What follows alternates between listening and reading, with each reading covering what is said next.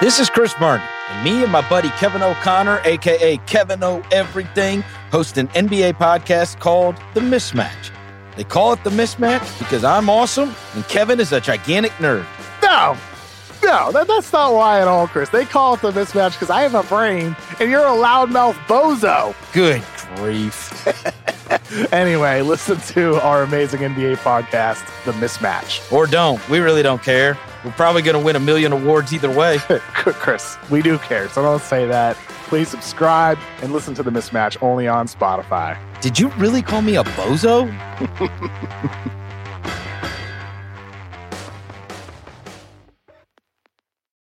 This episode is brought to you by Anytime Fitness. We're not all professional athletes, but we all have health goals. That's why Anytime Fitness gives you access to personalized plans and support from a coach. Plus, you can track your training, nutrition, and recovery progress with the Anytime Fitness app, just like the pros. With 24 7 access to more than 5,000 gyms worldwide, get more from your gym membership. Visit AnytimeFitness.com to try it for free today. Terms, conditions, restrictions all apply. See website for details. This episode is brought to you by Atlassian. Atlassian software like Jira, Confluence, and Trello help power global collaboration for all teams so they can accomplish everything that's impossible alone. Because individually we're great, but together we're so much better. Learn how to unleash the potential of your team at Atlassian.com. A T L A S S I A N.com. Atlassian. Tap the banner or visit this episode's page to learn more.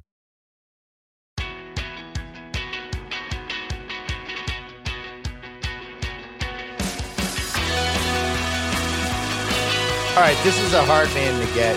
I don't even know what part of the world he's in now. There's just a blank background. Dirk Nowitzki is here, retired Hall of Famer, legend. Uh, basketball playoffs are about to start. You're are you watching it all? What what happens with you when you retire? Do you still watch? Do you tune in TNT? Do you dabble? What, what what's your rooting habits these days? Well, I haven't watched as much as I probably should be. Uh, you know, I was, I traveled a little bit. Uh, you know, that was one of my goals after retirement. I wanted to travel the world with the kids. We have family all over the world, so um, I did some of that. And uh, and of course, now it's the season's heating up uh, I'm watching a little more, and I'm of course excited, uh, hopefully for for the Mavs playoffs run. But I went to my first game last week, actually in Dallas. Um, so yeah, I'm watching a lot more now that it's uh, it's it's crunch time. Let's talk Luka first because they're playing the Clips. Um, first of all, the Clips tank the last two games to play Dallas and to get out of the Lakers side of the bracket. And you know, you played for two decades how much do you take that? You used to take some stuff personally. You would take some slights from time to time. Do you take that? Would you take that personally? Would you even need, do you even need motivation when it gets to the playoffs? How would you have reacted to that? Not really. I think the playoff time is, is just such a great time with a great atmosphere. And you've been playing a super, super long regular season. We all agree it's way too long. Uh, to get to this moment. So I don't really think there is any added uh, added motivation going on. You just the team that comes, uh, you have to prepare for, and you're fired up to play. And, uh, you know, they have a, now we have a little history with the Clippers since we played them in the bubble, and there was some stuff going on mm. with Luka and some fouls uh, the Mavs weren't happy about. So I don't think there needs to be added motivation. I think they're the Clippers are a great team. They're well coached and they're deep, and so. Uh, the Mavs are going to have their hands full there. Obviously, the Clippers are going to be uh, the heavy favorites, but uh, um, you know, if the Mavs stay healthy and Luka has a great series, I think that can uh, can make it very interesting. What in your career? How many times did you take something personally? Because I can specifically remember 2011 finals when you were sick and LeBron Wade, and they they kind of made a snide comment about it. That you took personally, but you were you were on a mission that whole playoffs. But that specifically, you were a little salty about? Yeah, I, I, didn't like that, of course. Like I said in the press conference the day after that, I, I've never in my career faked an illness or an injury. I always, when I was ready to play, I played. And so I, I didn't love that, but at the end of the day, we were. I was one win away from from my dream. You know, I, I yeah. wasn't really letting that get into my head too much. But of course, I wasn't. I wasn't a big fan of that. But other than that, I think there is a little trash talk here and there. Some some matchups mean a little more than others. Uh, me and KG always had great battles over the years. He, you know, he, he was a talker. Um, but you know, I, I I'm the guy that that usually try to approach every game the same. That's you know help your team win and and try to get baskets. I mean, I wasn't a great defender, I wasn't a great rebounder, I wasn't a great passer. The way I impacted the game was at scoring. So it, to me, I try to approach the game always the same, and that's establish myself, score early, get your rhythm, and then sort of drag your teammates along. But uh, my my best trade was was was scoring the ball, so I tried to do that early and often. You weren't a great rebounder, but you were a sneaky good rebounder. You were you in big uh, games, you would end up with like 15, 16, 17. So I yeah, you were like a very good rebounder. Like I wouldn't say I was a great rebounder. I was a decent rebounder. Like when I first got in the league, I was I was super skinny and I had to work on my body. I think it's normal. My body wasn't quite NBA ready to, you know, the muscle uh, Charles Barkley and all these big guys under the basket. So uh, I got as my body matured, uh, I got a little stronger, and you know, I, I, mastered the tipping thing a little bit. So I tipped some balls to myself. Uh, um, so I, yeah, I, have had a decent nose for the ball, but I was never really a great grinder, push guys out of the way, rebounder. That was that was just not me. But when it was in my vicinity, I like to think that I, I was I was able to go up there and get it. You know, I was looking at the All NBAs. You actually made All NBA as a center in like 2001 back because I was trying to figure out like how many times were the positions just goofy, but you made it one time. I like that you said KG was kind of a talker. I think that's the understatement of the century. All he's doing is just dropping f bombs on everybody on the court for two straight yeah. hours. But you kind of enjoyed it. You had like a good back and forth with him. So at the beginning, I gotta say he uh, he got on my skin a little bit. I mean, when I when I when he was still in Minnesota, I remember my first game and uh, there, and he would like come right up to my face and and talk to me. And my English wasn't as great, so I was a little nervous anyway. So uh, he definitely got to me early. But once once I had a little experience and uh, I knew how to handle it a little better. But I remember there were games where, you know, we'd play and, and I'd come out of my huddle. We had a timeout. I'd come my huddle, and he would walk down from his huddle and stand right outside our huddle. So when I walked out of the huddle, he was already right here in my face, walking with me every step. I was, I was, I remember thinking, this guy is intense, man. It's, it's great. So we, we've had some great battles, and as you know, you know, greatness tries to bring greatness out of uh, whoever you're playing. So I try to compete as hard as I could, and and, still try to attack his, his great defense. You know, when he was on the Celtics, the first couple games, he was like that I hadn't had the experience of just watching him day after day. And, and it was like, he's not going to be like this the whole season, right? And then it turns out he was like that every single game. It didn't matter. He could be playing the worst team in the league. Yeah, he's banging his head against the basket support. Yeah. C Webb got into the uh, Hall of Fame, they announced. And, you know, there's this five year run early in your career um, as you're hitting the first peak of your prime, mm-hmm. where you're in there, KG's in there, there's still a little Karl Malone. Duncan is at his apex, and then C Webb is toe to toe with everybody there for like five years. And I was surprised it took this long for him to get in the Hall of Fame. I mean, obviously he had controversial trade out of Golden State. The Washington experience didn't go great, but when you combine uh, the stuff he did for that five six year stretch with the Michigan stuff and what that college team meant, mm-hmm. I thought it was a no brainer. But do you feel like out of all the guys from this era, I feel like his peak C Webb has kind of been lost over the course of history. You went against him a shitload of times. Like, did you feel like he was on par with you and Duncan and everybody else? He was, he was up there, and I always say he was he was a mismatch nightmare because he was so good on the block, but then he de- developed a little 17, 18 footer.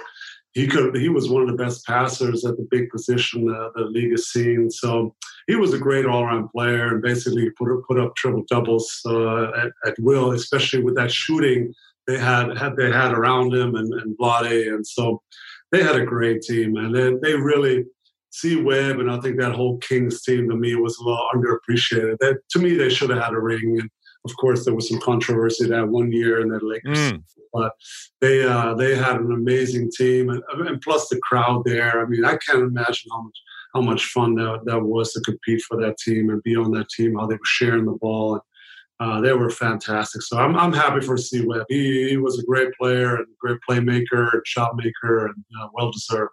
You guys had some good good series and games against that team. It was just it was during a time in the NBA when I mean, honestly, 80% of the league was pretty boring to watch. It was slow.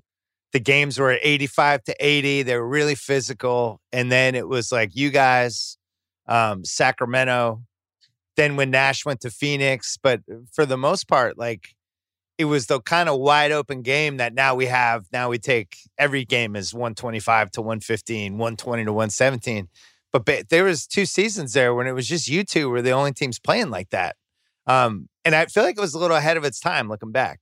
Yeah, I, I, think that was sort of the, the, the time where the league was changing, the basketball was changing. Uh, Nelly, obviously being the visionary, he was never a big defensive guy. He was a, a mismatch kind of offensive play calling guy, and uh, yeah, we always loved to love to score in bunches. He loved to play four or five shooters at a time. And I remember he even had Bradley and Raef LaFrentz at the time pop back to 17, 18 foot, and Raef sometimes shoot threes. So we always tried to attack and, and, outscore people. That was that was our way of playing it. And uh, you know, that was sort of the time the league was changing. I think more fouls were getting called. The hand check was taken away. They were putting in zone around that time. So uh, teams were forced to do other things and move the ball a little more, get everybody involved, and not just have one guy dribble the ball ten times until he's under the hoop and lay it in. This was more this was more forced into movement and have enjoy playing with each other. And Sacramento to me was a, was a perfect example.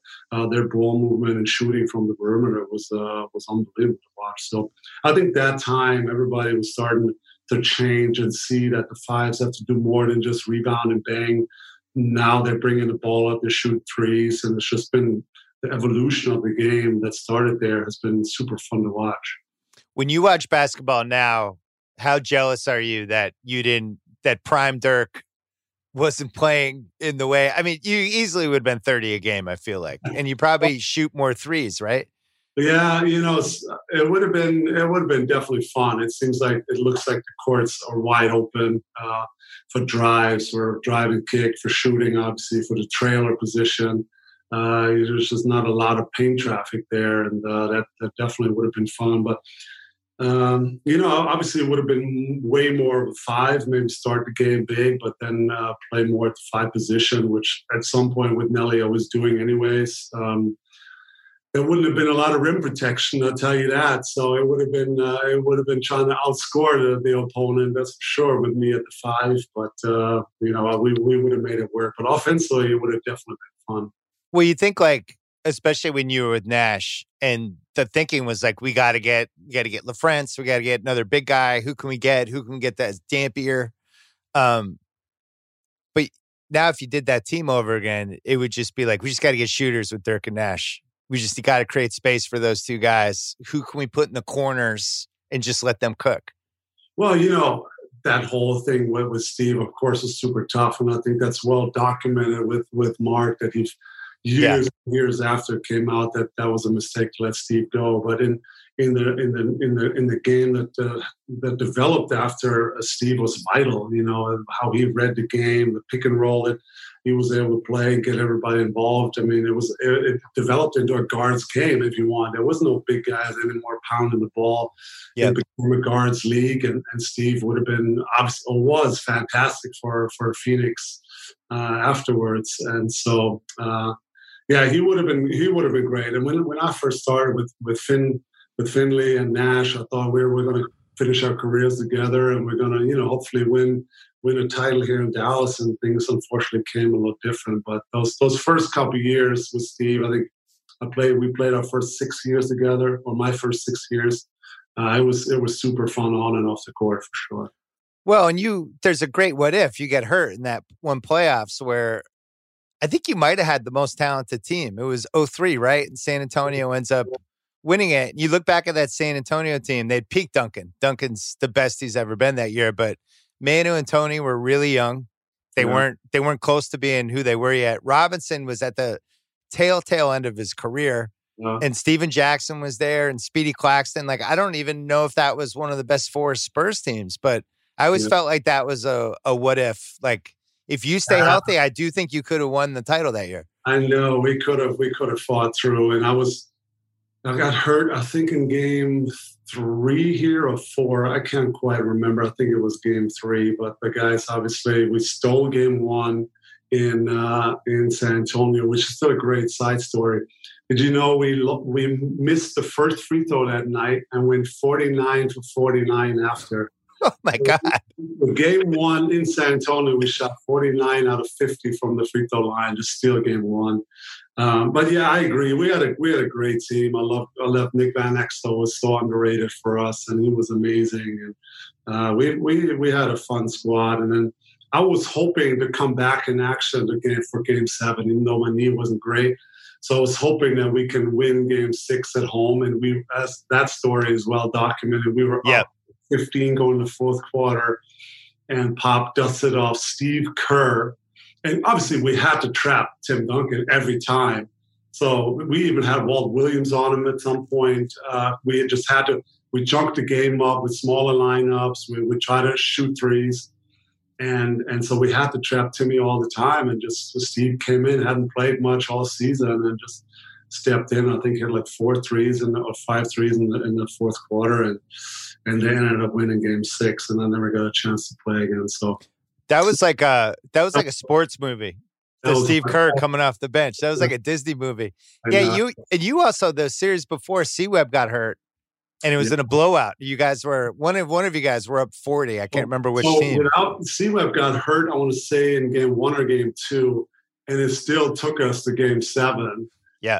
Um, are because they had, I mean, they had Hedo, they still had Peja, and they just made played a smaller lineup. I think with Peja at the four uh, a lot, and it was they were still super tough to guard with Bibby being at the top of his game. Um, so they were still a super tough lineup to guard, and so it took us all the way to game seven and uh, at home, and we were able to to win that. And even the series before, I don't know if you remember that, but we played the Trailblazers, and we were up 3-0. Oh yeah, lost three straight, and uh, ended up winning game seven at home, even though the Blazers were still up one with like two minutes to go in game seven. So from that would have been the most epic collapse starting in round one. Then in round two, it took us to seven. So that was that was a, an unbelievable fun run for us, and unfortunately, we couldn't squeeze by San Antonio. But uh, you know, they had a great team there for for whatever 15 years plus. and Dun- and Duncan was eh, that was the best he's ever been. You have you have a little ten year anniversary of when you laid the smackdown on everybody, All right, and that was it. You won the title. Ten years already. That's sad. Oh God. What do you ten years later? What like what's your first memory of the whole thing? just when we won it all, you know, just enjoying the group that we had. Um, But you had to leave. You you you left. You were you were so emotional. You disappeared for ten minutes. I had to I had to regroup. You know, I had to regroup. Uh, I had some tears coming out. I think it's normal. I think when you try something for so long, you always fall short. You fall short. You try again. You work super hard, try to be better, and you fail again. It's just there was so much stuff that was kept inside. All the pressure I put on myself, the city, the franchise. I don't know. I just put so much stuff on myself, and then once once we got to the top of the mountain, I just I just broke down a little bit and, and I regrouped for like five to 10 minutes. And then I came back out, was able to enjoy my, my teammates. But I mean, what, what a run we had. And uh, going into the season, we had a good, fun veteran group, but I don't think anybody had us uh, going anywhere really. And even going into the playoffs with Caron getting hurt, torn his patella, uh, nobody really had uh, had us going anywhere, and we were almost the underdog in every series. And to come out on top was uh, a guy. I got to say that felt good, man. It, it, gave, it gave it gave me a lot of confidence, and you know I can I can I can do it, and that was that was big for me and for of course for the team and the franchise. Well, I remember you had the Portland series, and Brandon Roy had that crazy game, and it was like, "Up, Dallas, they're gonna choke again." Then you get by them. There they go again. Yeah, there they go again. Another choke for Dallas. Nope.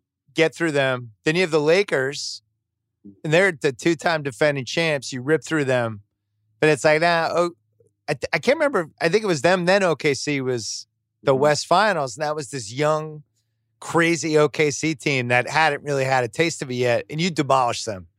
And that was like Durant. I I've talked to him about a podcast. He was like, you know, we we never never been at that level yet. And here's Dirk, he's on a mission. It was like I think those guys learned so much from that series, just like how possessed you were.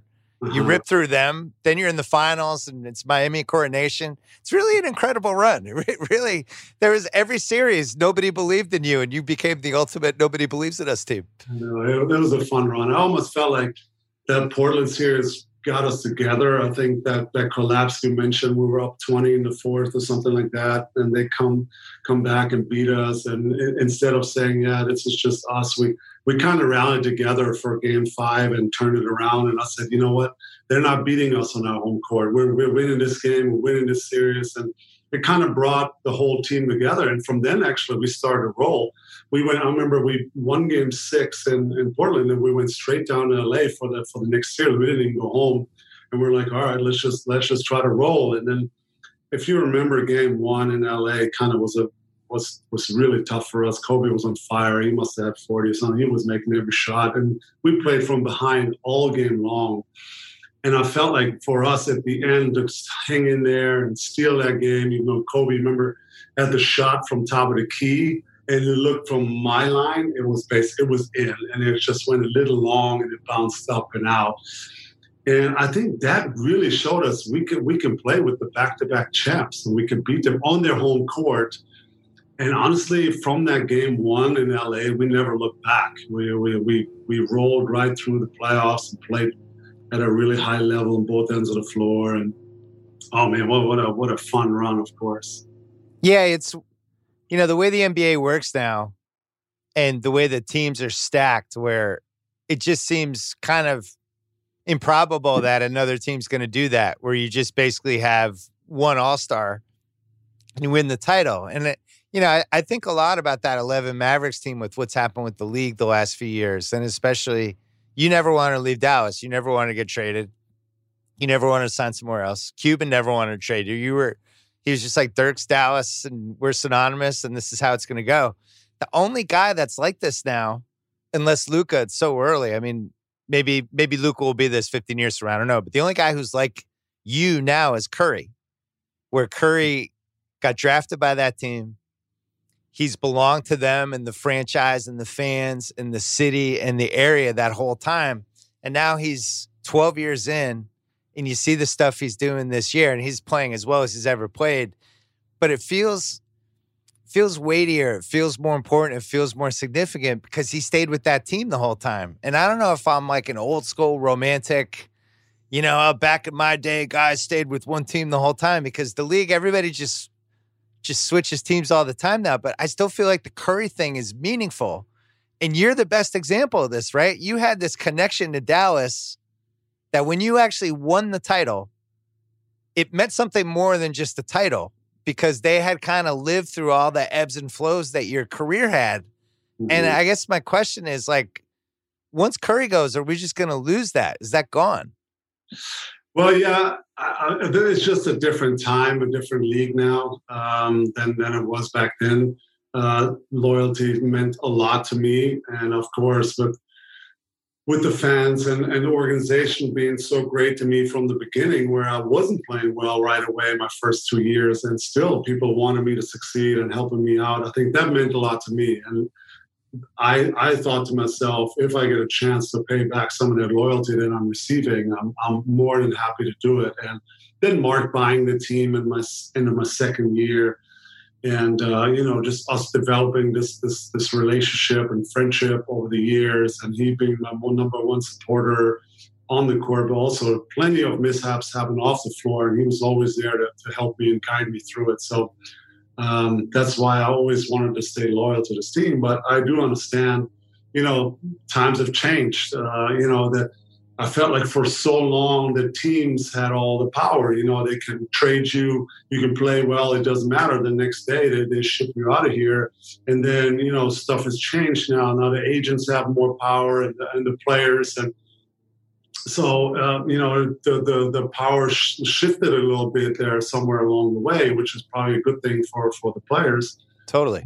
But now it's, it's, it's just, it's, it's just a little different. It just doesn't happen much anymore. That, a guy stays for for one team. But I feel like it's it's it's always on an individual basis. You know what works for you. Um, is is the city good for you for your family? There's so is the team good? Are you playing enough? Are you making enough money? Can you you know there's so many factors that factor in your your decision to stay or go and I feel like everybody needs to needs to needs to do those uh, decisions by themselves. But for me, it was always the right one to stay, and I was so part. I was part of this community at some point. You know, doing all this community work, and um, fans were rallying around me and, and, hoping for me to win. So I, I felt like I, I belonged here and, and nowhere else. Yeah, I mean, by the 2020s model, right? You lose in 07 to the Warriors, then you lose the next year, and then the whole social media 24 7, the way basketball's covered now, it's probably halfway through the 07 08 season, it's like, will Dirk reunite with Nash and Phoenix? And then it's people like me are on podcasts making fake trades. I don't know. It could be Marion and Stoudemire for Dirk. And and then all of a sudden mm. now you're on Phoenix and and then that goes for two years. And then I, that's just kind of what happens now. Anytime somebody has a little bit of adversity or a season doesn't go right, you just start wondering, are they going to stay? Yeah. And I think Giannis signing with the Bucks was also a really good sign that maybe, as you say, it's an individual thing. Yeah. Depending on who the who the person is, what their connection is with the city, with the organization, things like that. And then Luka, it's super early, but uh, he seems to me like another one who I could see potentially just staying for 20 years. I like I'm old school. I the Curry thing is meaningful to me. Mm-hmm. I like that he's been there the whole time. I like that Clay went down right before the year and he's like, all right, throw more on my back. I'm going to carry us. I'm going to get us to the playoffs. And I like that versus the whole, hey, I'm switching teams again. I'm going here. But again, I'm old school. I'm probably an old fart. Yeah, I'm, I'm old school that way too. But it's just, you know, always times are changing. You have to adapt with times. And it's just, it's just not, it's just not the 90s and early 2000s anymore. This episode is brought to you by Anytime Fitness. We're not all professional athletes, but we all have health goals. That's why Anytime Fitness gives you access to personalized plans and support from a coach. Plus, you can track your training, nutrition, and recovery progress with the Anytime Fitness app, just like the pros. With 24 7 access to more than 5,000 gyms worldwide, get more from your gym membership. Visit AnytimeFitness.com to try it for free today. Terms, conditions, restrictions all apply. See website for details. This episode is brought to you by Jiffy Lube. Cars can be a big investment, so it's important to take care of them. I once got a car that I started out with 25,000 miles on. I got it to over 200,000 miles because I took care of it. You know how you take care of a car? You take care of the maintenance, the oil, the brakes, all that stuff. And if you don't, you can have a car just completely fall apart. When your car needs maintenance, head to Jiffy Lube. They provide automotive excellence at speed. Get your oil change, brakes checked, tons of other multi care services. It's all done by expertly trained technicians who actually care about taking care of you and your car. Jiffy Lube, car more. To find coupons and start an instant online estimate, visit jiffylube.com. I got to ask you about Jokic. I don't know how much you've seen of him. I know you're a big family guy, you're traveling a lot, but there's a lot of Dirk and some of the stuff Jokic is doing, even though you guys, different bodies, different styles, all that stuff. But the way he's can kind of control the game from the perimeter. I mean, he's a better passer than you. You're probably a little bit better shooter than than he is. Mm. Um, but he has spots on the court and I did a podcast a couple weeks ago and we were talking about he's got these basically anywhere in the perimeter. You had that spot like top of the key. That was your area. That was like your neighborhood. This is where you operated from. Mm-hmm. And he can go there, but he can also pull people down low and post them up. Mm-hmm. And then it's like if you double him, don't double him because he's just going to find somebody open right away. If you single him, he's got all these different moves. Mm-hmm. When did you when did you get to the point as an offensive player when you felt like, all right, these are my areas. I have full command in these spots. And I know this part. And if somebody does this, I know exactly what to do. Mm-hmm. They don't do this, I know exactly what to do. Like, how many years does that take? So I, you know, if you remember early on, I was basically just a shooter. I set my pick, and then, you know, when I, when I popped, I was open. I shot the ball. I drove a little bit, but I wasn't. Once teams started to switch, I basically just got out of the way and let Steve do his thing or whatever the case may be. And then once Steve left, I was like, I got to develop a little more. I can't just you know force switches and then I can't do anything about it. I got to find ways to still score teams were kind of taking me away with their switching.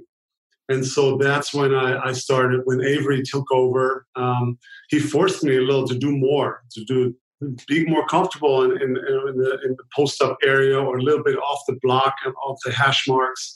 Get comfortable down there in these areas where you can turn around, you can shoot over little guys, um, get comfortable more in, in, the in the free throw line area where once usually when a big guy is switched on and he rolls the small down, the other big comes over and kicks them out, and you end up in the same situation. You have another big on you. So that's when we developed that kind of that free throw line ISO because there's no way for the little guy to run away and leap me on top of the key and back switch. Yeah. that that was the idea to, to, to punish the little guy and, and, keep him on me, not let him back switch, and still be able to shoot over him uh, from these from these spots. So how long did that take? Like two, three years? Uh, I guess lots of practice in the summertime. I was I was working against little smaller guys on switching, and uh, so you just you know take your time and and, and learn to and that's what Jokic so good at. Try to control the game at your own pace. Even though I wasn't the fastest, he's not the fastest, but you know the the as you get older, I, I want to say the game slows down for you. You know, you know where everybody is and Avery was very uh, focused on guys had to be on the same spots on the court, so I always knew where my outlets were in, in, in case they were doubling, and and so I just uh, yeah I just got more comfortable the more I did it, uh, hundreds of thousands of times in practice over the summer. Uh, I got more comfortable, and then it's just like really. I knew once I had a switch, I can get one or two dribbles. I could get them a little lower, so I'll make it a little easier shot and all I had to do was lean back a little bit and, and, and shoot over him. And so, you know, it wasn't really till 2007 that something threw something new at us, and that was really Nelly when we played Golden State in the first round when they upset us. Uh, of course, he had my game scouted. Uh, he knew I liked to go left. So what he was doing was he, he they crowded me with smaller guys, and when I put the ball left, he knew I would spin. Yeah. So he would send a double team from my blind side and once I was went in my spin, there was a double team guy, and that rattled me. That rattled uh, rattled our whole team, and I wasn't as efficient. And that's how I got upset. So the next year, I was like, maybe I need to spin a little less. Maybe I got to know I got to see the floor at all times. Maybe I I got to work on my passing. So uh, you just go through these stages where you you learn and um, you know you work from from your experience. When you watch Luka well, actually, let's go backwards. So Luka's rookie, and it's so cool that you guys cross paths. You're at the tail end. He's at the sure. beginning. Beginning. Mm-hmm. Did you know right away with him? Honestly, so I've only seen video of him. I don't watch much EuroLeague and stuff. So getting ready for that draft, I only seen a few highlights from him, and I was like, "Oh, he looks big as a guard." I don't know if he can keep up with athleticism. He doesn't look fastest he drove by these guys easy in the EuroLeague, but I'm like the, the defenders here are, are, sort of different. So I didn't really quite know. I thought he could be a really good, skilled player, a big guard. Uh, I didn't know that he was actually faster than he than, than he looked, and I didn't know how good of a passer and shooter he was. So he he surprised me on on, on multiple levels, and and when he got here, I think he was playing something Euroball, and then he came for training camp. And you know, before training camp, usually meet a couple weeks before. Guys play five, work out together. We lift. We play five on five before camp even starts.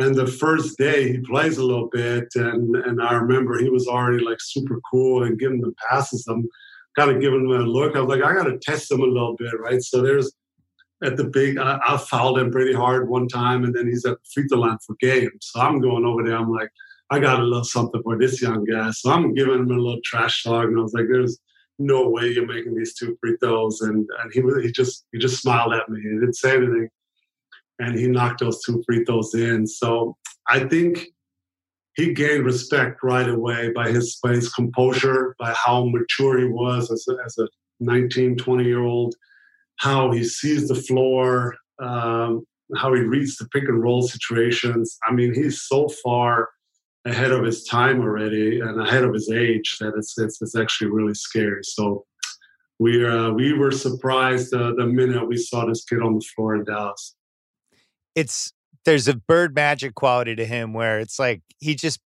his pace is the pace the game's going to be played at. Mm-hmm. Which I thought when you were talking about how he seemed a little slow, it, it, the weird thing is he's not slow. He's faster than you think he is, but it doesn't really matter because he he's just getting to wherever he wants to go, which is exactly what Bird and Magic were like. They were always got to whatever spot they wanted. And it's like, you know, you have somebody like LeBron does the same thing, but he's also like such an incredible athlete. Yeah. You wouldn't you wouldn't call Luka an incredible athlete, but the hand-eye coordination and the ability, I guess Jokic has a little of this too, where it's just like, I'm gonna end up seven feet over in that spot, getting the shot at. I don't know how I'm getting there, but it's gonna happen. Yeah. And I've been shocked by um, just how easy it is for him yeah. when the whole team is revolved around his offense. His usage rate is higher than any season you had in Dallas, right? That team knows what's happening. Yeah. But it doesn't really matter. He's still getting to where he wants. And I look at this Clipper series. Yeah, the Clippers wanted to play them. Yeah, they kind of kicked their ass a little bit last year, but um, Luka's still the best player in the series. And, you know, at some point, if you're really great, earlier in your career, you're going to have the series where you just kick somebody's ass, right? And it doesn't matter if the other team's better. I don't know if it's going to be this year, but I don't think that series is a layup for the Clippers either. They could regret uh, wanting the uh, Mavs. Well, I hope so. I think with with with KP hopefully being healthy now for the run, he's missed a lot of games here this year, of course. But if, if and he got hurt last year in the bubble, if you remember yep. the Clippers, and before then it was kind of like you know neck and neck to neck, and then and then uh, and then unfortunately uh, he got hurt, and then the, the, Clippers definitely took over. But uh, we hope that it's going to be a tight, fun series, and the thing with Luka, everybody knows now his his skill set, but he's he's he's so good with the ball, with the dribble that he can get to spots. And what people don't realize how fast he's switching directions. I don't think his his necessarily his end speed, his full speed is super fast, but the way he's super shifty, like he can push back super quick, accelerate again, push back. He's super quick at changing directions.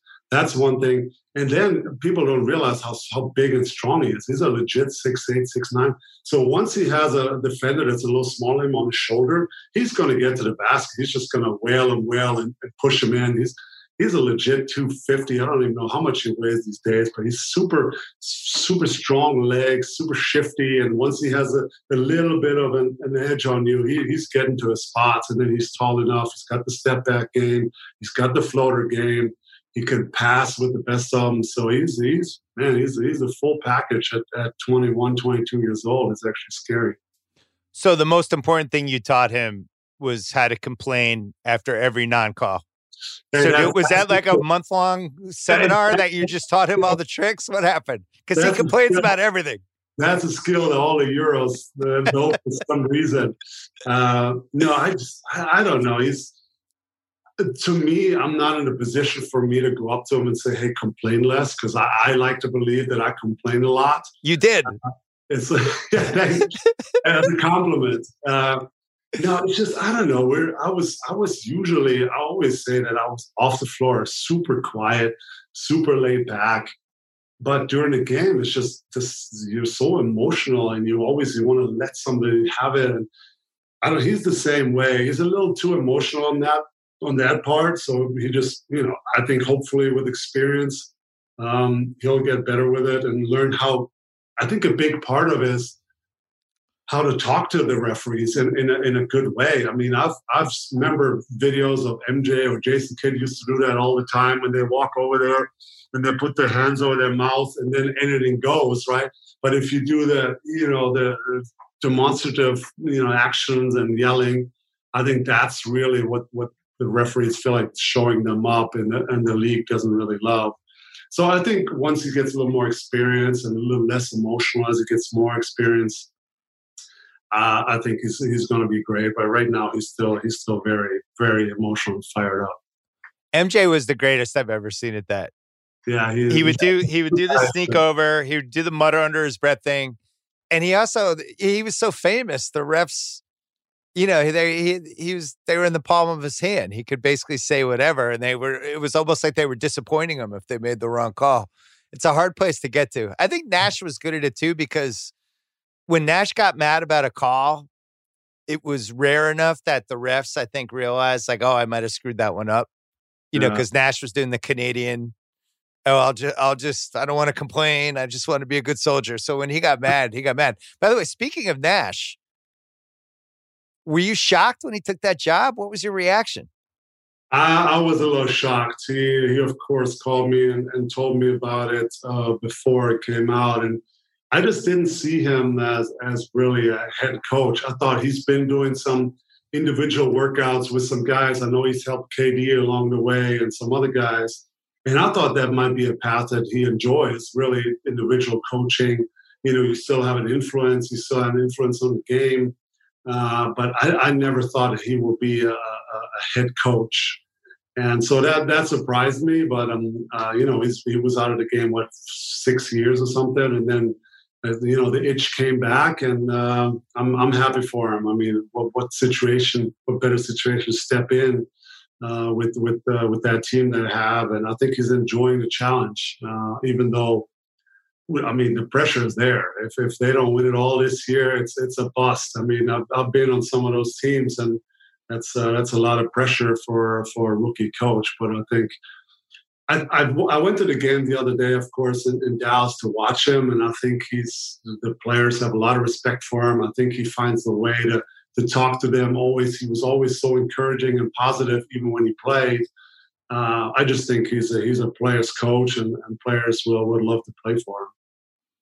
Yeah, I was surprised that the hiring took shit because I was I never thought he would do it, but I always thought if he ever wanted to do it, he was the all time no brainer coach, right? Because Right. He had this calm demeanor.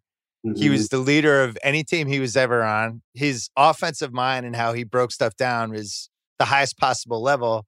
Mm-hmm. And any player who interacted with him who was like a famous superstar player always clicked with him, right? Even mm-hmm. in Golden State, like him and Durant, like really got along. And that's probably one of the reasons he got the job. But mm-hmm. um, I when you look back, I voted for him for third for coach of the year because you look at this Brooklyn season and it's like uh, it's like an HBO drama. It had 17 things happen. There's lots going. Oh my God. I mean, the Harden trade, Kyrie leaves twice, the Aldridge shows up and then has to retire in five games. They get yeah. Blake Griffin. They've had like 29 players.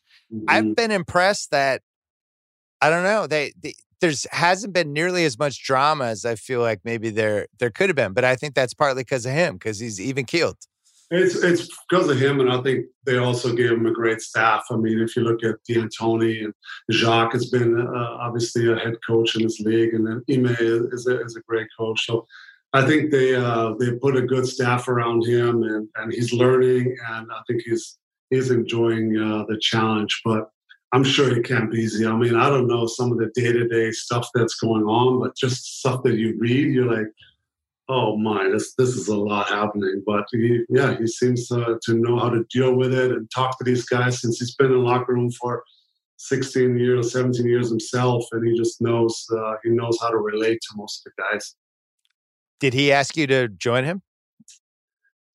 He he thought uh, that it might be possible, maybe, or he asked if if I was be interested. Um, it's just not. First of all, it'd be really hard for me to leave Dallas for anything. Uh, you know, I just put so much sweat, blood, and tears in, in here and in, in, the Mavericks organization that it'll be always be super weird to do anything for somebody else. But also it's just not not my time. So it's just I I just retired.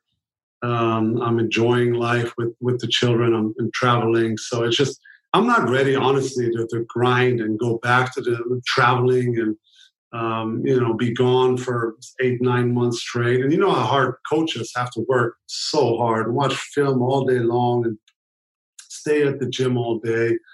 Uh, I don't think I'm there yet. So maybe maybe when I'm out five six years, maybe I'm interested in something. But for now, I'm I'm enjoying life. I don't see you doing it. I don't see you doing the day to day grind like that because well, even know, when you were playing, that was the part. That was the part that was. Uh, I remember we talked about this on this podcast a million years ago about like you love the games, but it was the practice, the day to day, the conditioning, the just putting in the 365 days a year to be ready to play. That that's what kind of wears you down after a while, right? At the end, for sure, that's the one thing that's tough. And but you know, see what was see what Timmy Duncan did last year or the year before. I would have never thought that he would be a head coach or a yeah. coach. Try it, and uh, he tried it out for a year. Ended up not loving it, I guess, because he's not doing it anymore. I didn't talk to him about it, but um, you know, maybe that's that's in my future, and then try and see if see if I like it. Or, um, but you know, honestly, I can see myself more on the management side here, or or helping where where I can. But uh, you know, as of now, there haven't really been lots of discussions on what's next for me. I kind of told him I need some time away from the sport and I need to enjoy the family first and foremost. I could see you buying like a Division two German soccer team or something wacky like that. I, I think you go sideways. Yeah, there's always that possibility, uh, which which is of course fun. And, and, honestly, since I've been out of the game, I've been doing some fun stuff and learning more about the business uh, and investments, and and that's super cool because for 20, 21 years, I've I've been basically down one road, and that's that's all basketball. And now I've been learning uh, new stuff, and I'm really enjoying that that right now. So uh, we'll, we'll, see where where what's next in my life, but something wacky could definitely come up. What's the state of German basketball right now? Where are we? How are we looking? Honestly, Schroeder, um, Schroeder's involved, right? Who else do we have? It should be pretty good. You know, we have we have Schroeder, we have Theis, uh, who's now in Chicago. Uh, we have Kleber, of course, who's here in, in, in Dallas, and a few others. Um, so we have a very good national team, and we're we have a, we have to qualify for the Olympics this summer, um, which will be really hard. And then uh, then the following year in 2022, we have the European Championship in our home country. It's going to be in uh, Cologne and Berlin. Oh wow! So it's uh, that's going to be uh, it's going to be fun. Couple of challenges for for the German national team. Uh, uh, coming up the next few years, but I think we're we're talented and we're deep, and hopefully they can uh, they can have a good run at, at, most of these tournaments. But there's been no no uh, sons of the Dirk generation. We haven't had that that forward who's just like basically doing an imitation of you. Does well, that person exist yet? Uh, I think a few of them are in the works, uh, but you know, they're in the lab. Yeah, obviously there is there is great talent, and so we're just hoping from that one generation that's under now and under at 20 that there was uh, some some of those guys will make it all the way to the top. So we'll uh, we'll see what happens there in the future. This episode is brought to you by Cars.com. When you add your car to your garage on Cars.com, you'll unlock access to real time insights into how much your car is worth. Plus, view its historical and projected value to decide when to sell. So when the time is right, you can secure an instant offer from a local dealership or sell it yourself on cars.com. Start tracking your car's value with your garage on cars.com. Tell me, um, how crazy is Cuban now that he's in his 60s? Is he is he just is he more of a character than he was 20 years ago? Is he settled down? Where is he on the character scale right now? Well, honestly, from where he started, he was started at a 300. So he, there was only there was only a way down. I mean, he was. Yeah. I mean, when he first bought the team, he was at every. He didn't have kids. He wasn't married at the time, so he was at every practice. He was on every flight. Uh, he was at every game. I mean, he was super, super hands-on, super involved. We we play shooting games with him after practices. I play one-on-one with him. And uh, from that, once he started a family, and you know, he, he's definitely slowed it down. He doesn't travel as much anymore. Um, and but he's when he goes to the games, he's still as fired up as ever. If I still watch him on the sideline and he's over there, one, two, three seconds. still, that's that'll that'll never change. The minute the game starts till the end, I just think he's so fired up. But he's a little he's not around as much as he used to be. It feels like Ballmer has stolen his thunder a little bit as the craziest sideline owner. I just feel like Ballmer's taking it up a notch. Yeah, and Cuban Cuban kind of let it go. He did he didn't yeah. care. He gave it to him.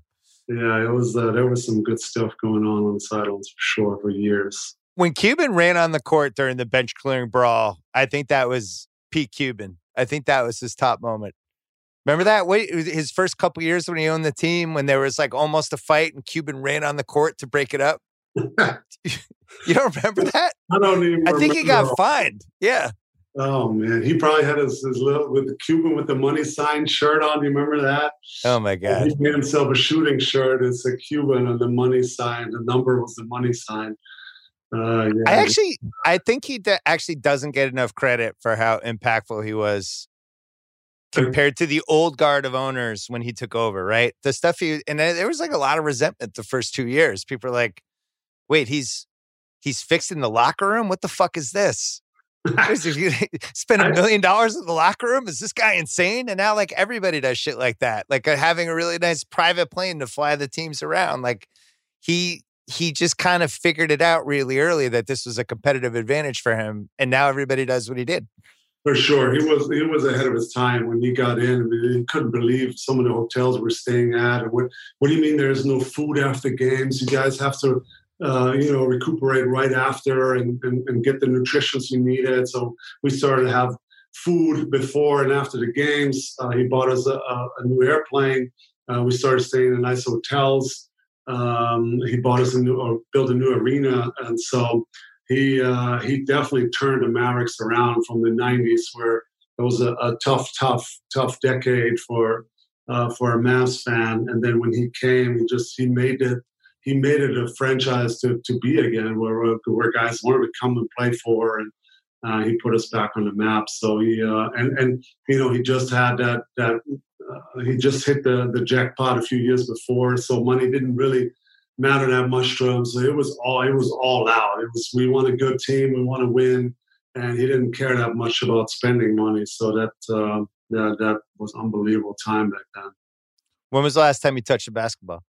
It's been a long time. Sometimes with the kids a little bit, I'll mess around in the backyard. But for me, actually taking a ball and doing something. So actually, a year ago, I was I was filming a commercial in Germany for one of my sponsors, and they said I, I come in the gym and I knew I had to do maybe a little bit of shooting or something. I come in the gym, there's five young guys sitting there, like 17, 18, they're rubbing their hands. I was like, what's going on here? And they're like, we want you to play a little bit three on three. And I was like, what?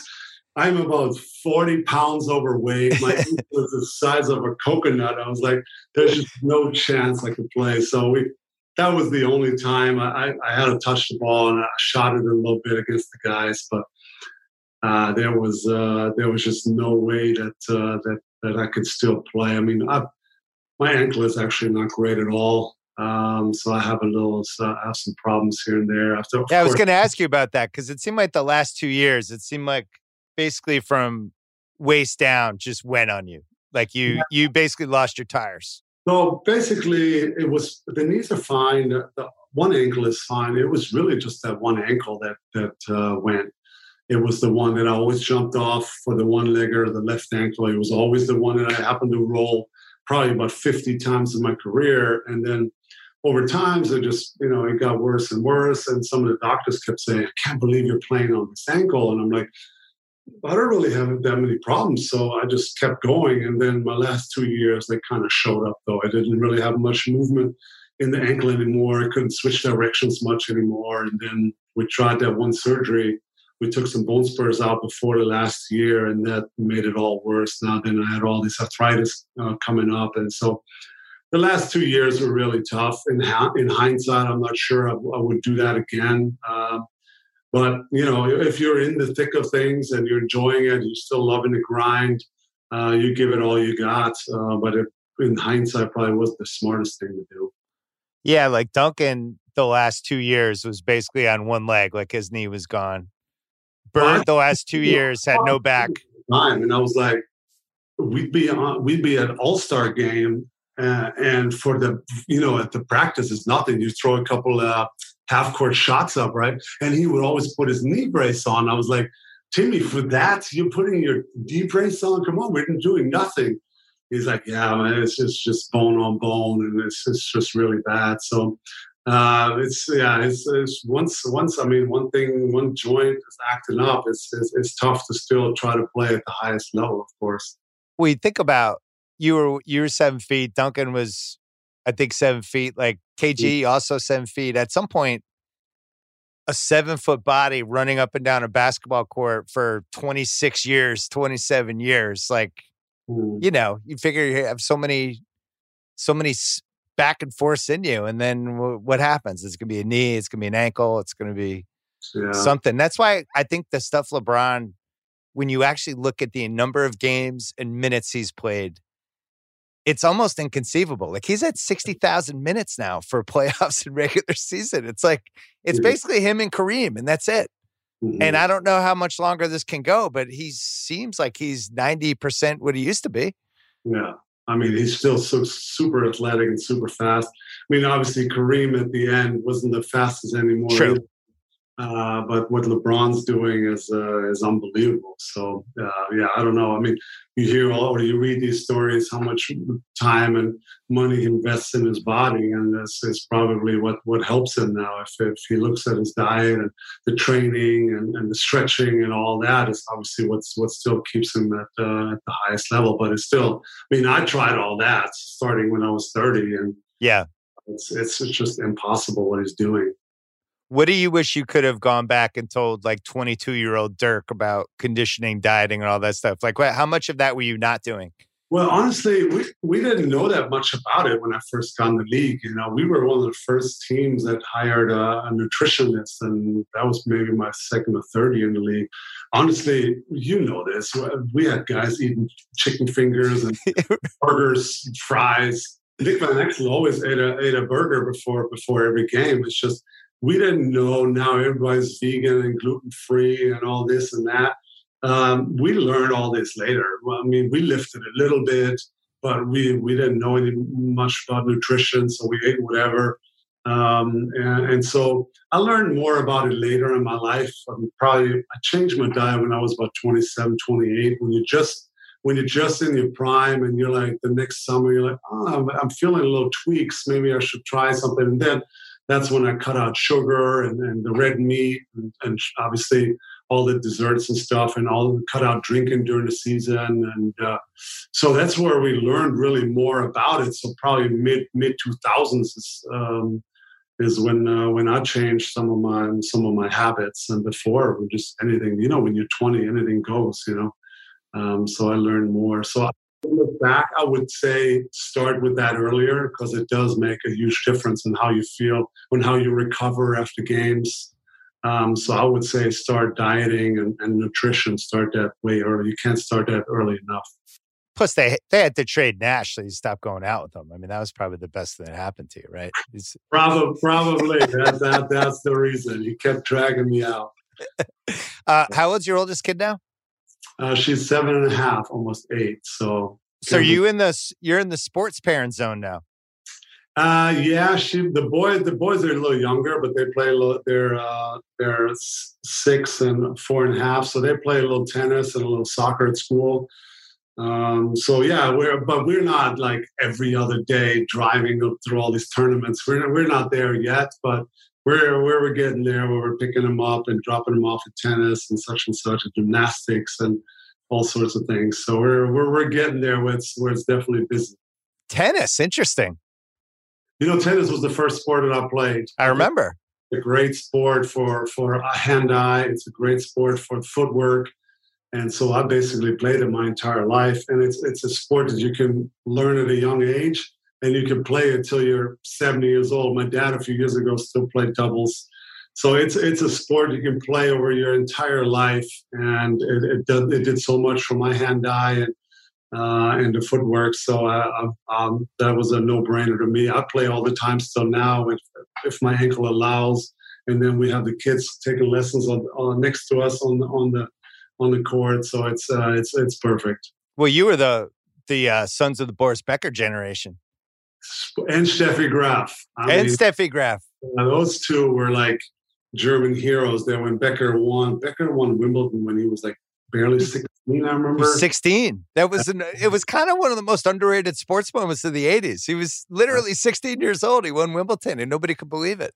Um, I'll never forget he beat Kevin Curren, the yeah. South African guy in the final and just there was a tennis boom after these two guys and, and my, my parents joined like a recreational club thing. They weren't very good but on the weekends we would just go there and hang out grill with the friends. Well the kids were on the court basically all 10, 10 hours. We'd, we'd be hitting all day and the kids were uh, the, the parents were doing their barbecues and hanging out and we were basically on the tennis court. So that was my that was my first sport and i definitely thought if i have kids and they want to do sports the tennis would be a great thing to start off with so that's that's what we did becker was they always talk about like what would happen if so and so unbelievable athlete played tennis right like what would happen if iverson played tennis becker was an unbelievable athlete. I still feel like he's the best athlete I've ever seen on a tennis court. He could do absolutely everything. It felt like nobody could lob it over his head. I really felt like he was like a one on one for me.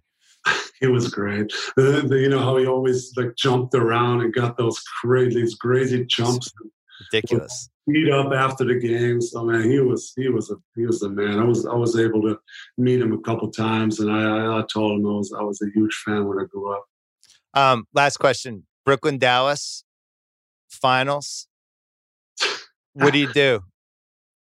I mean, uh, obviously you root for Dallas, but Nash is like your guy. What do you do? I, I, told Nash the other day when, when I saw him here, when they were here, I said, hey, you know, I love you like a brother, but, you know, hey, my Mavs, my Mavs blood is in me and I bleed blue. So I, I hope you have a great game and I hope your team plays well. But the, the W has to stay in, in Dallas, and uh, that's that's what happened. But all right, I'm sure he understood that. Yeah, he's he's he's fine with that. Who's your favorite player to watch now? Just out of curiosity, out of all the, out of all the dudes in the league, no, you can't say a Mav. Yeah, of course, I love watching uh, Luka play, but outside of the Mavs, I don't watch as much as I used to. But Steph was one of my favorites, of course. You brought him up earlier. I remember some when I was still, you know, watching every night when I played. There were playoff runs when they have their deep runs, and I'd be sitting at the TV screaming "shoot" when he was like when he was on fire, right? He was unconscious, and he would dribble across half court. I'd be yelling at the at the at the TV for him to shoot the ball, and he's just so fun to watch. Him and Clay, love Clay, You know, scoring what 60 on five dribbles or something insane. those two, those two as a combo uh, were, were as fun to watch as, as it gets for sure for me as, as a shooter and how much appreciation I have for those two for sure. Well, even though it would have been more fun to watch you in this era, I do feel like it probably would have changed how you played a little bit. So in a weird way, you ended up in the right era because nowadays I do think you would have had to percentage wise they just would have laid it out to you. You got to take 10 threes. Like you make four out of 10, it's better for us. Yeah, yeah. Some, they would have taken my mid range away from me a little bit. I think that's where I was most comfortable at 15 to 16 feet, the turnarounds. Yeah, some of that is just not not efficient and now anymore enough anymore for for the game these days, which was a little sad. I mean, it's either threes or layups. I think some of the some of the the, the fun is going away of that. Yeah. But you know, just that's that's the way the game's going. I understand everything's about stats, and uh, a three obviously counts more than a two. I, I, get all that, but I do miss the old school, the, the nice pull-ups, the, the, the turnarounds, and some of that is unfortunately uh, getting lost a little bit now game. Well, that team that you won a title with would now no longer make sense in the NBA, right? Where just the true. style of play, the, the just having multiple defenders out there at the expense of offense and just all the stuff that was going on. I just Terry is somebody that I feel like in this day and age would have loved it, right? He would have taken 15 threes a game, but Yeah, Other than that, it was a pretty unconventional team, and it feels yeah, like it happened 20 years ago. You know, I always say Jet and myself, Terry, we were so bad defensively, and JJ, that we needed three other defenders out there to cover all the holes. You know, Jake Kidd was unbelievable, even at his older age on defense.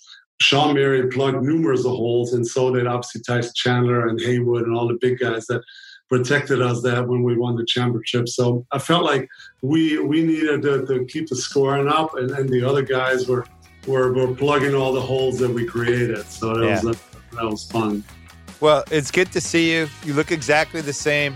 Um, um, good luck with your uh, your Luka Dallas run. Say hi to Cubes for us, and uh, and it was a pleasure to talk to you as always. Thank you. Good to see you, Bill.